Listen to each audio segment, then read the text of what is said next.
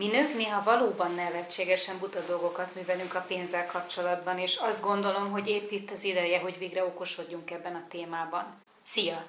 Tejmel vagyok, üzleti coach, marketing tanácsadó, befektető és vállalkozó.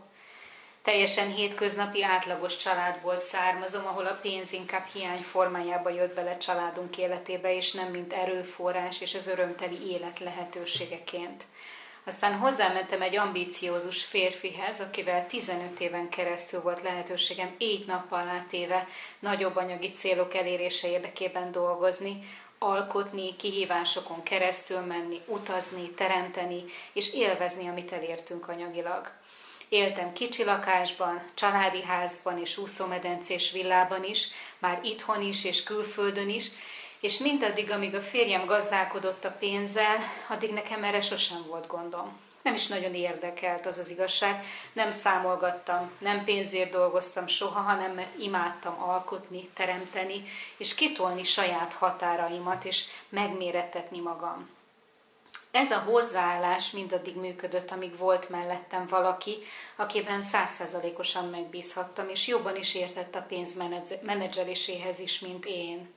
Na de aztán az élet felébresztett sajnos, és rá kellett jönnöm fájdalmas lecke árán, hogy nem minden férfi megbízható, és tudja, mit is kell tenni a pénzzel. Férjem megbetegedése és halála után ugyanis egyedül maradtam, és mivel továbbra sem volt késztetésem arra, hogy a pénzügyi dolgaimért felelősséget vállaljak, ezért másokra bíztam magam. Hát ez nagy hiba volt. Elhittem, hogy nekem továbbra sem kell tudnom erről a témáról, és azt is naívan elhittem, hogy ehhez más jobban ért, mint én. Mibe került ez nekem, hogy nem vállaltam felelősséget az anyagi dolgaimért? Hú, ki sem merem mondani, inkább csak körülírom. 15 év kemény izzadsággal teli teremtő munkájának eredménye majdnem teljesen elszállt, eltűnt a semmibe cirka másfél év alatt. Ismétlem, másfél év alatt. Nagy pofon volt? Igen. Nagyon fájt? Igen. Volt benne lecke rendesen? Igen. Hibáztathatom érte azt az embert, akinek a kezébe adtam a pénzem menedzselésének lehetőségét? Igenis, meg nem is. Érek valamit vele, ha hibáztatom, és közben évekig játszom az áldozatot? Nem nagyon. Eljött az a pont szerinted, hogy felébredtem? Igen. És vajon mit választottam? Hát elkezdtem tanulni mindent, amit lehetett a pénztudatossággal kapcsolatban. És ma már bátran mondhatom, hogy ez volt életem legbölcsebb döntése. Hogy miért? Mert most már nem hiszem azt, hogy a pénzzel kapcsolatos dolgok a férfiak dolga. Nem hiszem azt, hogy egy nő nem érthet ehhez.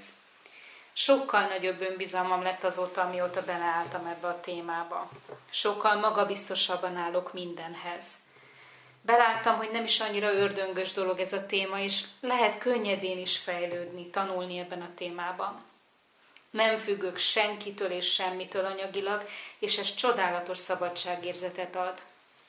És abból a pénzből, ami még megmaradt, sikerült egy új világot teremtenem magamnak, kislányomnak, melyet én tudtam elérni és megcsinálni. És megtanultam azt, hogy ne csak teremteni, hanem meg is tudjam tartani a pénzt a mai világban. Nem kell azonosulnod az én példámmal, csak megosztottam veled, hogy én honnan jövök, és miért is vagyok hiteles ebben a témában. Nézzünk sok-sok más példát is, hát ha azokon keresztül magadra ismersz. Hangsúlyozom előre a célom, az ébresztés és tudatosítás, és semmiképp nem okolása a női nemnek.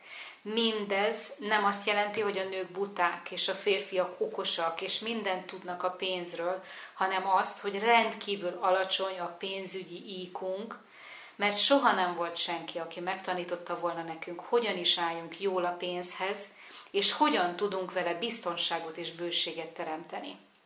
Íme egy lista azokról a buta dolgokról, melyeket mi nők sokan elkövetünk, amikor pénzről van szó. Az első, hogy pénzért házasodunk. A második, hogy kitartunk egy rossz házasság vagy kapcsolat mellett csak azért, mert azt hisszük, mi nem tudunk pénzügyileg megállni saját lábunkon. Aztán hagyjuk, hogy a férfi hozza meg helyettünk a minket érintő legfontosabb pénzügyi döntéseket. Vagy elfogadjuk vakon azt a mítoszt, hogy a férfiak jobban tudnak bánni a pénzzel, csak hogy nekünk ne kelljen ébernek lenni ebben a témában. Vagy nem kérdőjelezzük meg a férfi pénzügyi döntéseit, mert nem akarjuk megsérteni például egóját. Nem szólunk bele a pénzügyi dolgokba, csak hogy a családi béke fennmaradjon. Elfogadjuk az első szakértő tanácsát összesporolt pénzünkkel kapcsolatban, mert lusták vagyunk beleállni a témába, és önállóan több információt szerezni az előttünk álló lehetőségekről. Vagy túl sokáig kitartunk valaki mellett, mivel anyagilag kényelmes helyzetben vagyunk. Azt is gyakran csináljuk, hogy alulértékeljük önmagunkat, és felülértékeljük a férfiakat. És nem utolsó sorban alulértékeljük önmagunkat, és beletörődünk, hogy a munkahelyen sem értékelnek bennünket megfelelően anyagilag. Ismerős bármelyik mondat ebből a felsorolásból? Magadra ismersz esetleg? Tovább megyek.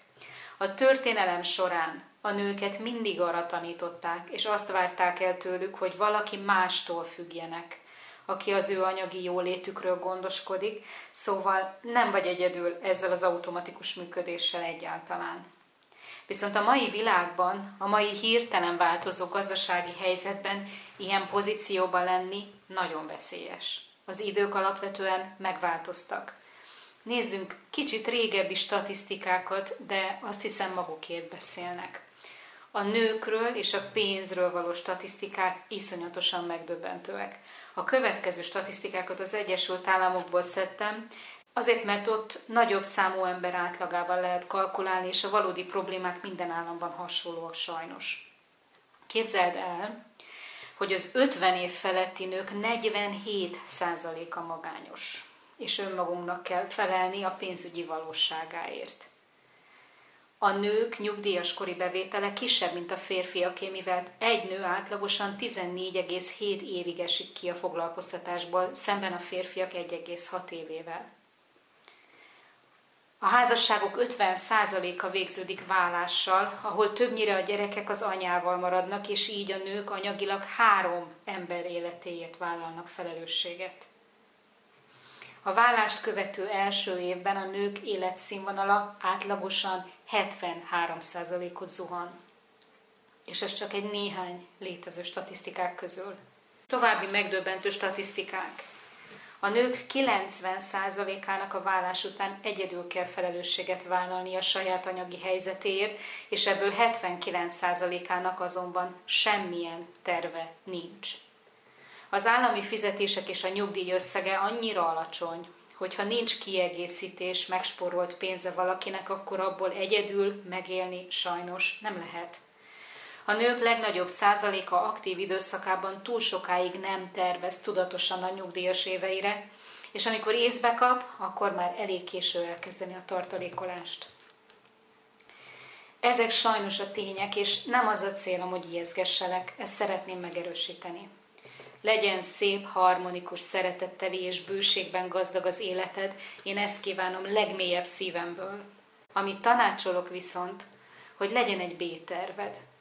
Soha nem lehet tudni, mikor jön jól az a B-terv. Amikor nincs rá szükséged, addig adhat neked extra nyugalmat, viszont ha szükséged lesz rá, akkor az életedet mentheti meg teljes megcsúszástól. Amiért én ezt a hanganyagot elkészítettem az az, hogy felhívjam figyelmedet arra, hogy légy éber erre a témára. Informálódj, tanulj, hogyan is kell jó pénzzel bánni. Azzal jól előre tervezni, hogy ne csak a biztonságot tud megteremteni, hanem adj esélyt arra is, hogy szabadságodat is megválthasd vele.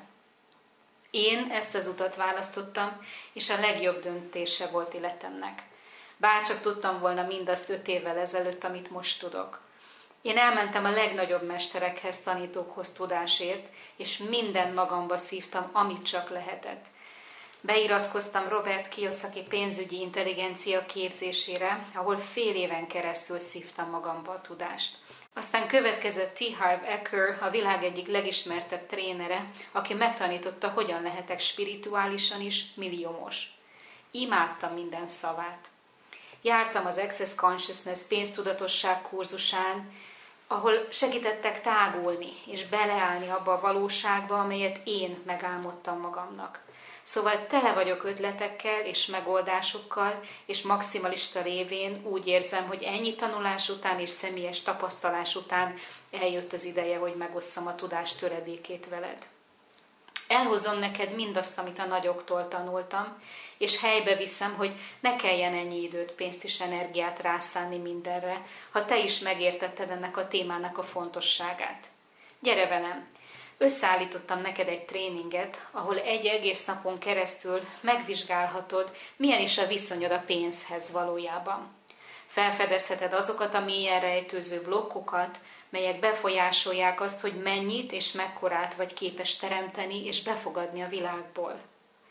Rendkívül izgalmas utazásra invitálok önmagaddal, a múltaddal és a pénzhez kapcsolódó energetikáddal, hogy felfedezthess saját pénzügyi új lenyomatodat.